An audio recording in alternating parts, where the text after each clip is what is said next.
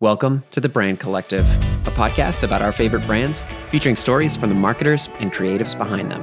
I'm your host, Nick Ross. With me, your co host, Mackenzie Koss. Let's get into it. Welcome back to the Brand Collective podcast. Today we have Shaina Zafar, co founder and CMO of JUV Consulting and Gen Z speaker and community builder. Welcome on, Shaina. We're so excited to have you. Thank you for having me. I'm very, very excited. To get started, do you mind telling us a little bit about your background and what led to the creation of JUV? Yeah, happy to. So, my name is Shaina Zafar. I use she, her pronouns. And I think the start of all of this was honestly when I was like 14 or 15, and now I'm 23. So I've got a, I've got a few years on myself, but I found myself to be in a lot of rooms where we were talking about young people, and instead of talking to us directly, people were making assumptions about who we were and not letting us advocate for ourselves. So when I was 14, I was speaking at the World Bank, at the UN, talking about gender equity issues and the Sustainable Development Goals, Millennium Development Goals at the time. And since then, got to meet my co-founder, um, actually competing at Model UN, and the both of us had had a background in social justice work and could relate to the fact that we were in so many rooms and experiencing these things. So it was a very natural genesis of sorts to then think about how do we focus on amplifying young voices and creating a space where we can talk about young people directly and give them uh, a little bit more privilege and honestly articulate our opinions and thoughts. So that's been the core of what we do even even now, seven years later. But um, started a little bit earlier than I thought, and honestly by accident. So here we are now. Yeah, it's just remarkable. And so just for clarity, do you mind speaking to JUV's founding principle or, or core mission? At JUV Consulting, we exist to empower young people. And I think how that manifests for us is that it's a complicated question. And I don't think we have a perfect formula to it, but we operate under this understanding that we do not want to do anything that actively feels like we are disempowering our communities. So when things get difficult or complicated, we do our due diligence, but we also say no to maybe bigger contracts or specific clients if we deem that work to be antithetical to our values. It's definitely not easy. And I think in the ways that we get to do our work, it's pretty incredible to hear a 14 year old or a 15 year old hop on a client call with a major Fortune 500 company in between classes or in between a break and get to tell them what their thoughts are on their upcoming strategy for the new year or social media campaign. Uh, give real time insight and feedback and actually provide them with something that's actionable. So that's definitely not lost its charm. And I always tell clients, don't talk to me. Like I'm 23. I'm honestly on the older end of Gen Z now. Talk to the 14, 15, 16 year olds because the way that they think about social and culture is honestly vastly different. I can't even keep up with it at times. So it's a, a, true privilege to be able to bring in young, diverse voices into the fold of the work that we're doing. Yeah, it's it's truly remarkable and so empowering. Can you talk about your workforce and the people that you work with? Yeah. All of them are in your generation, correct? Yes, almost all of them. Um, so we've got around 30 folks um, that are full time with us, like myself and people on my senior leadership. But we also have an external network of sorts that's of 200 independent contractors that are actually high school students and college students. So those are the people that get to work on the projects, along with the people who lead our accounts. Those are all people that are 27 or younger. But I do have some millennials on my team. Um, we hired them about two years ago. So of um, our entire course that we've had, it actually, you know, massively changed the business to have people that do have real work experience. So there's a lot of things that Gen Z can learn from other generations. So I'm not going to sit here and claim that I have all the answers or that our generation does either. But our COO is, you know, a, a millennial dad. He's got two kids. So now we have like people who literally have are adults and have children that work at the company, and that wasn't always the case. Um, but we do have a few millennials on our team as well. I think the oldest person at JUV might be 38. So don't quote me on that, but I think that that's they're nothing younger than 40. So that's that's the composition of the team thus far, but majority Gen Z led for all of the team members and, and the way that we do our work. Nice. Can I ask how you connect to the to the high school students? Is it some sort of connection through school or through accomplishments or yeah, uh, their high school that's a ambitions? Great question. Yeah, I would say we do not care about your GPA, where you went to school, or anything at JUV Consulting. Um, to be a consultant at JUV, a lot of it is organic. So we've just been around for a while. We have a receipt network of 10,000 young people where we actually do research with them as a quant and qual network, but that's also a community network. So we share opportunities with them, academic, professional opportunities, so on and so forth. So that's actually a way that people like get to engage with us. And if they want to, for example, apply to be a part of JUV, that's probably the place that they might find out first. So they already have a connection with us. People go to our Instagram and they see job openings. You can submit at any time, like a video of you speaking or talking about your favorite topic on our rolling application forms. So we actually do go through and try to find new talent.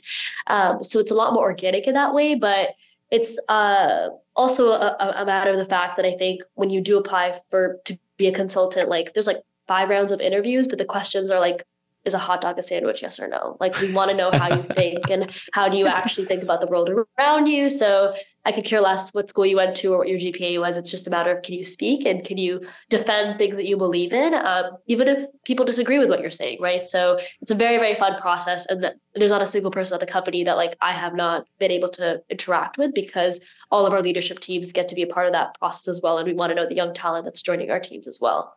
I do think a hot dog is a sandwich. Um, yeah, is, it, is it? I feel like I mean, as long as you can defend your position, and some some yeah. people are very, very, very aggressive about it not being a sandwich, and it has to be two loaves of bread in between okay, whatever okay. substances are between the two breads. So, right. well, often a hot dog bun falls into two pieces. That's that's a very true. Point. So right then, it's a sandwich. Then it becomes a sandwich. Yeah. um, that's a little bit of both, I guess. So yeah, there you go. In your experience and uh, understanding, uh, can you highlight some of the differences between Gen Z and millennials? Uh, maybe the broader, more understood differences, and then maybe even go into some of the more granular, nuanced differences that you can articulate? For a lot of the ways that we think about Gen Zs and millennials, two things come straight away top of mind for me. The first is that millennials were digital natives, right? So they had their laptops, their phones, and learned these new implements the older they got. But for Gen Z, we were social media natives. A lot of what millennials did with the, these new social tools was reconnect with people from college, from their past lives, and use it as a way to really extend their own personal networks or personal narratives. Versus for Gen Z, we use these tools to connect with other people, to really claim ourselves as the plurals, meaning that we are a we generation, whereas millennials were dubbed the I generation, right? That I get to advocate for myself. I want to sit at the table.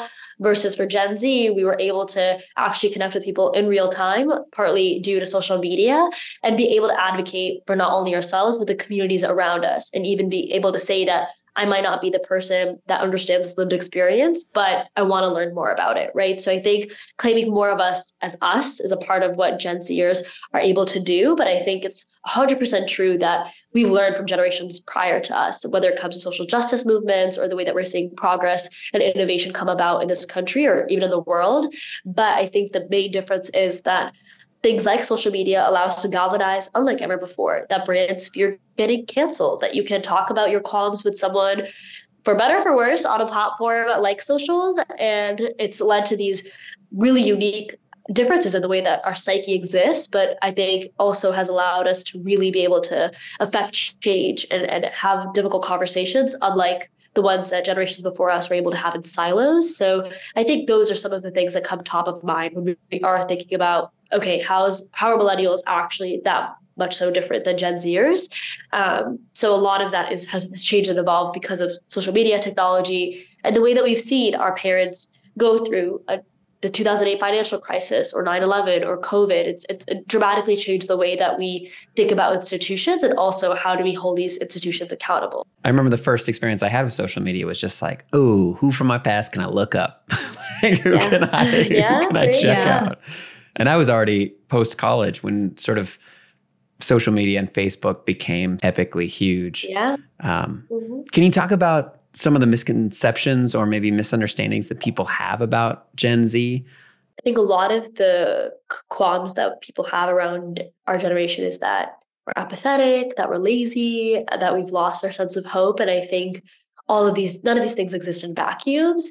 But one of the things that i think is true about gen z though is that because we have such a sensory overload and access to so much information it does make us 100% more aware of the world around us right? That's just a natural point of, of the way that we're processing things um, in, in the world. But i think it's also a matter of things like eco anxiety and that type of language didn't exist a decade ago, right? The vernacular and the language that we use to communicate and to talk about the ways that we're experiencing the world around us has also evolved with us.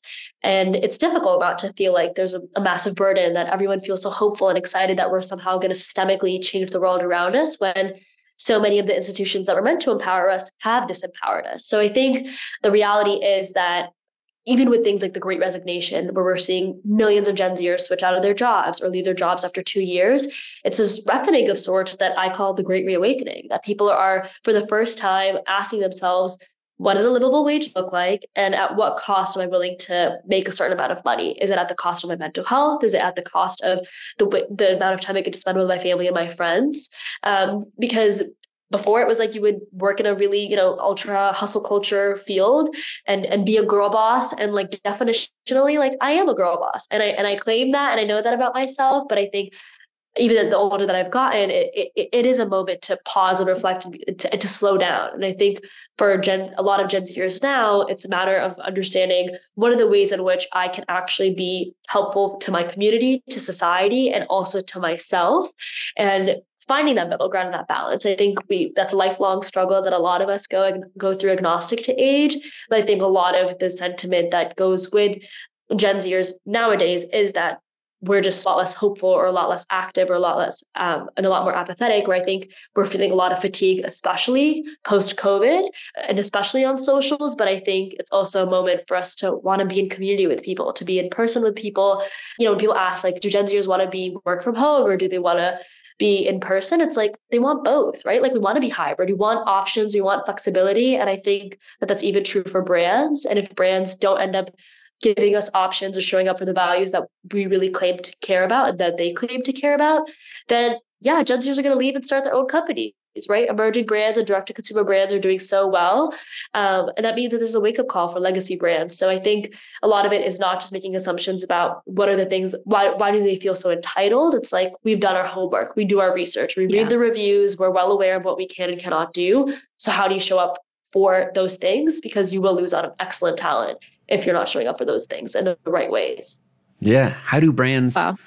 effectively communicate with Gen Z? And maybe are there brands that come to mind as a, as doing a great job, and maybe some brands that are that are not uh, communicating authentically? So uh, one brand that I think is doing it really well right now is Starface. It's if you've seen any of the pimple patches that people wear that look like star stickers. I love I've them. Only, yeah, they're amazing. Um, they're having a Gen Z moment. They're Gen Z yellow. You know, our our generation's color is yellow, but um, they have beautiful bright packaging, and it's all about this idea of how do we embrace every part of our quote unquote imperfections when so many people have told told us to shy away from them, right? And like um, usually you have pimple patches that are clear and blended with your skin, but Starface lets you say, hey, like I'm gonna put this really bright star on my face, acknowledge the fact that my skin's having a little moment of sorts. Um, so I think they're doing an absolute amazing job uh, in terms of the product, in terms of how they position themselves, even the advertising, the colors, everything is so so so well done. And I think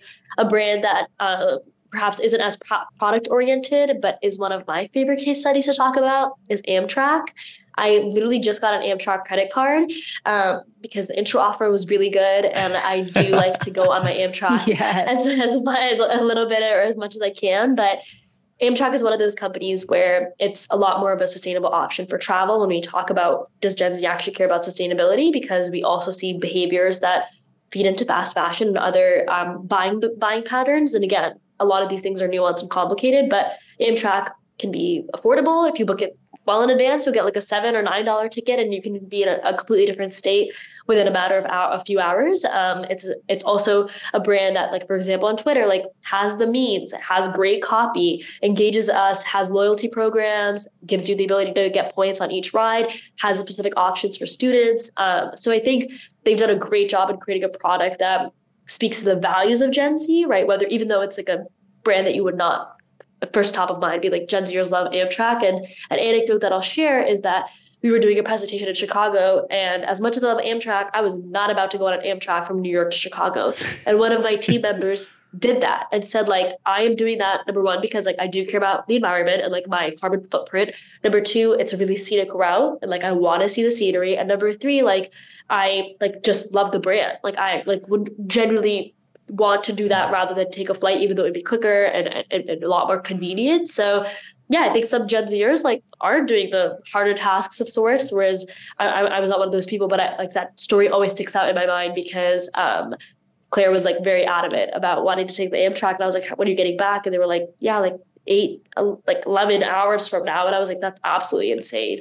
Um, so yeah, that, those are those are two examples of brands that I think kind of just get it with Gen Z uh, in terms of their product offering and also the way they've positioned themselves on socials and in terms of engaging Gen Z. What is the number one thing that you feel, in your opinion, kind of like the kiss of death for a brand to completely turn off Gen Z? The number one thing you can do to give Gen Z the ick, as I would say, is try to adopt our language or our mannerisms in a way that feels completely inauthentic. Mm-hmm. and I think there's right. a very unique vocabulary yeah. and, and, and way of communicating when it comes to Gen Z, but it's very clear when someone wrote a tweet or a thread now that was not written by a Gen Zer, but just has like the word lit or like rizz or something in, in, interpreted into it because they think that's going to resonate with us. And the best social media managers out there are younger than 26 or 27, right? They're the yeah. people that are on these platforms and native to them.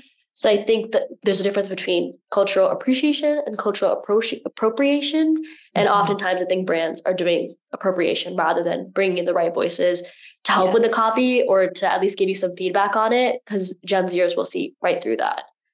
It just makes me think of that uh, the meme of like "Hello, fellow children," like the old guy in the yeah exactly with a exactly. skateboard yeah, yeah. yes, cringy for sure. I guess that's my word. I'm a millennial, so that's the word I use. It is cringy, uh, and like, it still works. It still works.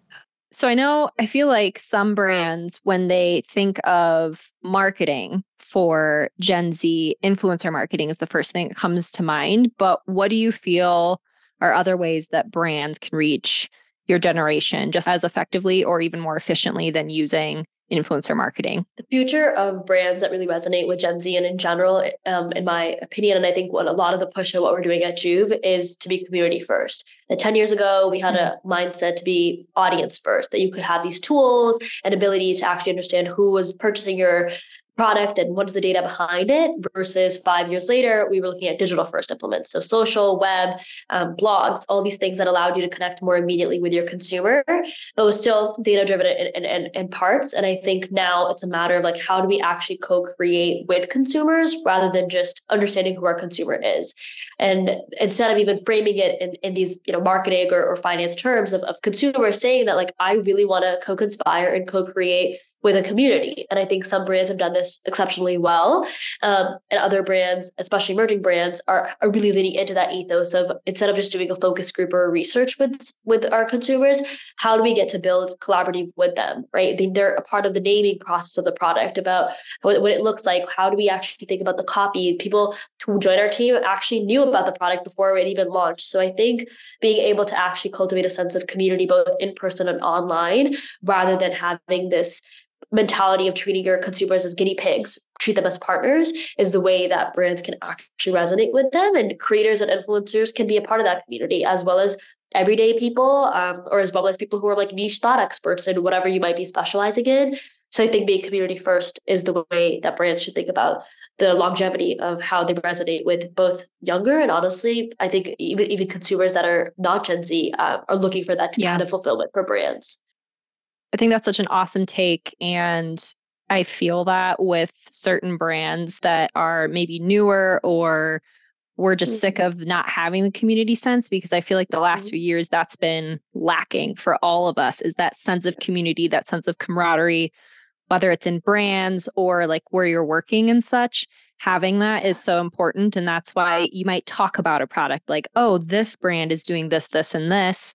They're having this event in person or they're doing this within their workspace. Mm-hmm. Um, I think it speaks volumes, like you said, to any generation, because that's part of what I do as far as a consumer. I will pick a brand who's actually practicing what they speak as far as community building and such because it's yeah. easy to say that you're doing that but it's a whole other thing to mm-hmm. actually start it and continue to build it, um, which I'm ironically in community marketing. So that is something that I take like definitely to heart. And that's why I'm with Brandfolder, Brandfolder by Smartsheet, actually, I should say now, um, because of the community sense. when I first interviewed and stuff. I was like, like this is where I mm-hmm. want to be and insert myself.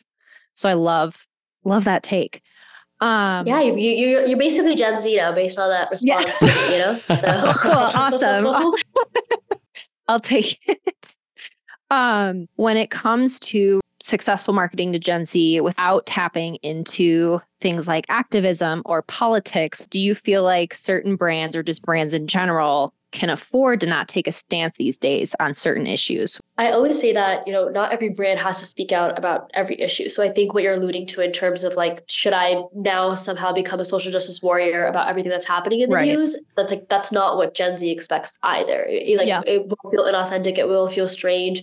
I think reaching a turning point in terms of a lot of fatigue and the sense of overwhelm how, how overwhelmed we feel with a lot of what's happening in politics and that i think is like a very human feeling that's not mm-hmm. unique to gen z it's it's our parents are feeling it people who are older than us younger than even younger than us are getting to see a lot of those things in real time so i think from a number one, from a workplace workplace perspective, I think we do have to acknowledge that people probably are carrying the weight of what they're seeing in the world with them in the workplace. Versus, I think before it was just suppress it, like that's separate to what you're doing in your nine to five. And I would say that Gen Z says the personal is political, right? That it's eh, yeah. from a brand perspective, you don't have to be partisan, but a lot of these things are naturally political. And my identity is political. Like I am a Muslim American, I am Pakistani, I'm a woman. Like I'm very aware of those parts of my identity and like they I do show up in the workplace as those things. So I think that's one thing internally from a workplace perspective. Secondly, to your point around being ex- an external facing brand and how do we actually show up for these causes, like yeah, number one, like understand what your why is and what your mission is, and then how does that translate to the real world? If you don't have a justification for why you're speaking up about something or why a social cause is relevant to you, then that probably means that that's not the space for you, right? I think the other thing is like what we saw during COVID and the resurgence of Black Lives Matter was that when people posted black squares, people were absolutely like uh, shocked at, at, what was happening, that this was performative activism. I think, we, again, we, we, we see a lot of contradictions from social media activism to what's happening in person. And I think for brands, the onus is like put your money where your mouth is. Like show that in your boardrooms, show that in your EDIB work, show that in the people that you're hiring and giving actual positions of power. And then also in the way that where your capital capital is distributed, whether it's nonprofits or whether it's through actually com- community-based programs. But I think being intentional, number one, is the one thing that Gen Z expects, and we should not fear as brands like the fear of getting canceled. Like there's no brand risk associated with you being intentional and saying why you did something, even if it lands poorly, right? Morally speaking, like I, I want us to be in a place where we do business for the sake of doing good and not just always making a justification that if I do something right, it'll help my PNL. We're obviously, I don't think at that place yet, but I think a lot of it is can you consciously, as a marketer, as an individual, back up the things that you're saying and have integrity with it? And if so, yeah, then your brand should be doing the same thing. So I think it's really clear when people are just doing things for the sake of doing them and Gen Zers are doing their homework, being intentional goes hand in hand with being authentic. And that's like a right. overused buzzword at this point but we can 100% see through when we feel like a brand is just doing something for the sake of doing it mm-hmm. rather than actually speaking to it in a meaningful way that aligns with their mission and their purpose. Absolutely. AI is a big thing now. What is your take on it and then Gen Z's take on it? Oh, this is a burning question. If we had like a whole separate podcast about this, I feel like we could spend forever about it. I think when it comes to the question of AI and broadly these new technologies and new implements, the one thing that I'm reconciling as, as a person is who gets to be the arbiters of this new technology, right? Like even when you think about things like the metaverse or, or crypto and Web3, I think unlike a lot of those things that became fads for us, AI is here. We're seeing it in real time, being integrated into our lives, into the small mundane tasks that we do, and it probably will become a much larger conversation around healthcare, technology access, and regulation, right? And when you think about, um, you know, the people that the the woman who helped make OpenAI and ChatGPT said that I believe in regulation for this platform, right? That should happen simultaneously right. as the platforms are coming out rather than after the fact. That we need to have regulation regulators involved in those conversations. And I think I feel similarly that we don't necessarily know what the implications of these things will be, but they do have the potential to amplify and support the work that's happening. At the same time, though, and somewhat so from a social justice lens, right? Who are the people that get to make those decisions? And also, what are the narratives that basically get suppressed but also get amplified when we use these implements? And I think a lot of my critique with things like the metaverse and, and, like DAOs, for example, was that a lot of these principles are on decentralization, democratization, and greater access for people. When we think about right. the language that we use to talk about these things, though, they're incredibly inaccessible. There's no simple way of explaining a DAO unless you've done your homework and done your research, and most people don't even know what it stands for. So even though we're claiming that these things could help us create greater equity, odds are the people who know the most about these things already come from a place of privilege. So when I think about AI or when I think about the applications in the real world, I'm excited to like get more features and probably more easier accessibility in terms of my next PowerPoint presentation because I love making a good deck. Um, contrary to I think yes. what other people like doing, I love getting I love getting deep into the weeds of it. Um, but I think at the same time, it's important to know who are the people that are creating these things and for what communities are we empowering them with. One third of you know crypto investments uh, in this country are, are made by black and brown people who probably don't know that their money is not FDIC insured, that there's not anything that will help, actually help support them on the off chance that they lose their life savings potentially. And I think that goes the same for AI, the same principle that we need to democratize the language and the access to these tools. And the people that are making this should be from diverse communities that can then say, I want to give back to my community because I'm a trusted authority that understands how these things work. So that's how I personally feel about it. And I think for Gen Zers, like yes, high schooler and college students are using ChatGPT to help with their homeworks. And I've seen it real time going back to my own college campus. And they're doing outlines, they're using these tools to learn how to make their lives easier. But there is a tension point that we don't know what it's going to look like to be adopting these technologies. And I think the onus is on government and regulators and these tech platforms to take accountability because there's not a normative sense in this country that data rights are human rights. So that's a completely separate I think touch point about, about, about how we think about regulation. But I think we're we're excited by it, but we're also cautiously optimistic when it comes to how these things are actually integrated into our lives.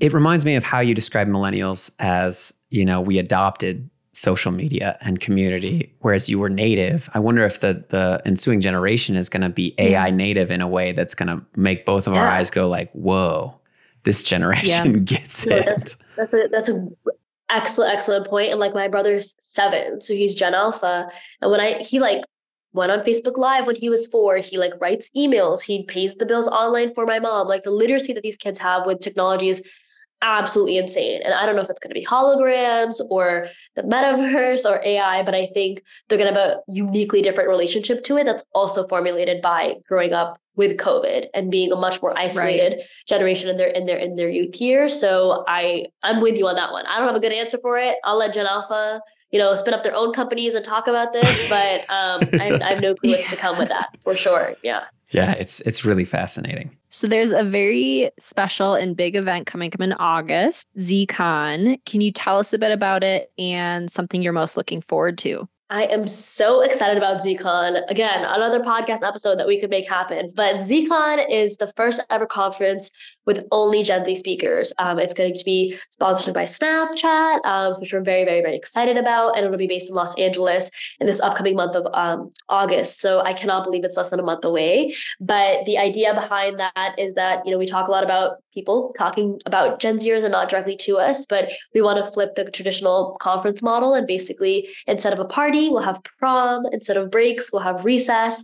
And we have three different tracks that basically get to touch on topics that we talk a lot about in the business world and what marketers are focused on. So there's a track called the Screenshot, inspired by our weekly newsletter that we send out about Gen Z trends and what's coming up in terms of innovation and resonance with Gen Z around the creator economy and influencer in our Justice Vibing track. And then lastly, our coming of age tracks touches on social innovation, progress, um, social justice movements, things of that nature, the role of business in impact. But it's going to be absolutely jam packed. We have some incredible speakers like Ellie Zeiler, um, as well as Avantika, and, and some brilliant people on our steering committee that are Gen Z thought leaders, activists, influencers, creators. Um, and the first day is a day of programming and keynotes. Um, and then the second day is a day of action. We're the nonprofits. So we actually are going to get our hands dirty and hopefully get to do some work to give back to these communities. So I am beyond excited about it. And I, and I hope that people come out to be a part of this conference for the first time um, that we're doing it ever. So yeah, it's going to be very, very, very very fun. So a lot of ZCon grinding is what is happening. Is this a conference that you've put together Yes, or are you helping put it together? Yes. No, this is all JUV building up the conference, and then we have a lot of support from sponsors um, like Dove, Snap, Starry, Beyond Meat, so on and so forth. Um, but it's all being hosted by JUV, and the programming is all being led by our team and our community. Do you mind sharing a little preview? Like what are Yeah, you have to be there. You will have to be there. I'm, I'm gonna send you the invite after this, and you're gonna you're gonna you're gonna be there. Game on. Or What space is it at? What space in LA? Is it on the west side, like kind of near Snap? It's gonna be at Second Home LA. I don't know if you're familiar with that space. I, it's, I believe it's quite central, if I'm not mistaken. I've only seen the iPhone videos of the space yet. Um, we were gonna do it at Snap HQ, but we decided to do it um, at, at a bigger venue to accommodate more people and more interest. So we'll be doing it at Second Home LA, which is a very fun um, like space space of sports, multiple like levels, outdoor, indoor, which should be very fun. So the next segment, we ask these questions to everyone who's been on the podcast, and they're more to get to know you, um, less about business and marketing. Uh, but the first question is, what have you done recently for the very first time? What? This is a great question. I recently climbed the O2, which was kind of fun. I was in London for three weeks, and it was actually not that scary. If anyone is thinking of climbing the O2, they like put you on the little contraption and just walk up the, um, like the the venue itself. But I went with my cousins, and they were definitely being like not following the rules. Like you're not really supposed to move around that much. You're not supposed to like scare. And she was like behind me, and then she kept being like, ah, and she would like kept scaring me. So it definitely added to some of the adrenaline of it all. But I'm usually someone that's like not that adventurous. I like to stay inside. I like to work from home. I like to be on my little laptop with my bad posture. Um, so it was very nice to, you know, get get out of the house. And I, yeah, and one of my cousins was like, oh, I'm not going to do it. And then I was like, absolutely not. If you don't do it, like, I'm not doing it. So it was like the first time I got to spend a lot of time with them, honestly, in a while. And I was like, in my head, I thought my cousins were like 10 and 12. They're like 21 and 22. They're like real adults with fully formed thoughts. So it was very nice to spend time with them um, and to climb the O2 with them. So yeah, that, that that was the first that I did. And I was like, maybe I'm not afraid of heights. But then I was like, I'm definitely lying to myself because if it was any like 10, 10 feet higher, I'd, I'd definitely be peeing my pants. So yeah. Is it like the white tent dome thing? Exactly. It's the white, you know it. It's the white tent, and you just and they basically have this like trampoline looking thing on top of it, fixated on top of it. So you can go and climb it, take some photos, and then come down. Now it's a smaller O2 arena venue, and then more shopping malls and restaurants inside. Nice. Yeah, it's kind of in. Is it the Canary area, Canary Wharf? It's like near there, near kind of near there. It's like Okay. 15, 20 minutes. So you know London. You you know what you're talking about. I know Yeah. a little bit. I studied abroad in London, but that was twenty some Oh, years and- ago did it change your life? Did, did, did, did going abroad change your life? That's what everyone says. It's like the meme about it. It was remarkable, yeah, but I think changing. I studied abroad. I got there on September sixth, two 2001. So my experience was very, very uh, colored by what happened a few days later. Um, Yeah. and that's like Oh god, probably the most significant memory was like being away with a bunch of American students and then having a lot of Yeah. collective fear and anxiety, mainly because it was the first time we had Yeah. ever been out of the country for most of us on the trip. Wow, that's so surreal. Second question. Uh, if you were invited to a show and tell right now, what object do you think you would bring and why? Um, so I usually am wearing it, but I'm not actually wearing it at the moment because um, I lost one of the jewels in it. But my grandmother went on pilgrimage to Mecca, which is something that it's a pillar of Islam. If you're Muslim, um, if you have the means to financially do it, you're supposed to go to Mecca and do pilgrimage there um, for Hajj. And when she went, she got me a necklace that has a a, a, an engraving of the Kaaba, which is the actual structure that you do pilgrimage around. Um, and it's something that I've had since college, since the start of it. And I'm, I'm definitely someone that's rooted very deeply in my values. So anytime I try to think about things that I want people to know about me or share um, in, a, in a new group of people or so on and so forth, it's um, always centered around like my faith and how like I very much so tie myself back to those moral questions of how you should live your life and, and how to be a kind, gentle person to other people. So if I could show and tell, usually it's on this chain, um, but it's a it's a small little um, oval pendant of the Kaaba, which is uh, probably what I would bring to a show and tell. Oh, Oh, that's beautiful. beautiful. I love that. And finally, uh, our last question is if you were to meet a younger version of yourself, what piece of advice do you think you would give and why? Gosh, I think my advice would be to slow down. uh, both in terms of how fast I speak, um, and I've not learned how to do that. 23 years in, I still talk a lot and I talk very quickly. Um, it's charming in moments, but it's also like you need to calm down, girl. But I think I also have been someone that's. I was listening to actually to a podcast about aging, and they said that when you look at the sentiments of older people and younger people, the older people actually fixated more on positive sentiment, like po- things that were related to positive stimuli. And when, when they did the reflection, they focused on those things, whereas young people focus on both negative and positive things equally. And um, and, and in that same vein, they you know talked about the fact that when people are older, right, they focus a lot more on the present. And when you're younger, you don't even focus on the present, or, or in some ways you focus on the past, but you're always thinking about the future. And I think I'm someone that has really leaned into this idea of the rat race of life that like okay i need to get into a good college. Once i get into a college i need to start a company. Once i start a company like i need to figure out what i'm going to do next. I need to empower the most amount of people and make sure it's diverse and make sure that it shows up for the values that i believe in. And i've been very fortunate lucky that i've gotten to do a lot of those things. Um, but it feels like you pause and you're like okay then what's next right like if i've done a lot of things that i claim to care about what do I actually want to achieve next? And oftentimes those things aren't tethered to achievement, they're tethered to relationships and the people that you spend your time with. Uh, and yeah, I think the older that I've gotten, I've realized how important people, family, and, and, and community really is and showing up for the things that you think that you care about. So my advice would probably be to slow down a little bit because I definitely think when I was 14, I was like, I have a five year plan. And then I got to 23 and I was like, I have no clue what my five year plan is. I'm just trying to stay afloat and not get sick all the time. So I would probably say to slow down uh, and be a little bit more intentional with how I spend my time, which, you know, in retrospect is easy to say, but I don't I don't have regrets and I definitely think I probably maybe would have made the same decisions, but it would be nice to maybe slow down a little bit and, and pause and you know like as cliche as it as it is smell the flowers along the way too yeah i found yes. i have one reflection on aging into my 40s i was just in costa rica with my family i took my young daughter and we were touring through this cool national park saw all these amazing animals and i was more into looking at like all the jungle plants I was like, look at this plant. Yeah. Look at this plant. And like yeah, I feel like that yeah. segue from like exciting animals to like being stimulated by a lovely looking plant. Uh, I was like, yeah. oh, I'm old now. I'm old.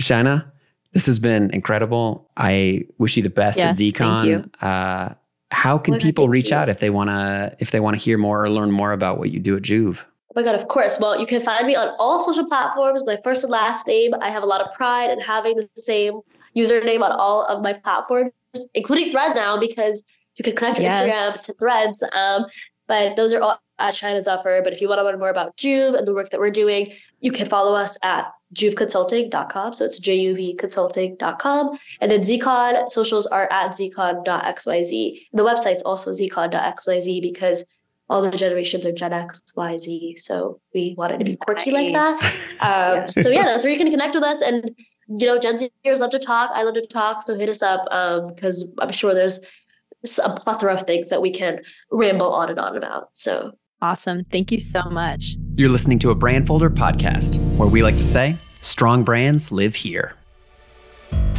Join us as we build the Brand Collective, a podcast for anyone curious about the people behind the brands that we all love. We're available on Spotify and Apple Podcasts. Subscribe. And if you feel inspired, leave us a review. We'd love to hear what you think about the show.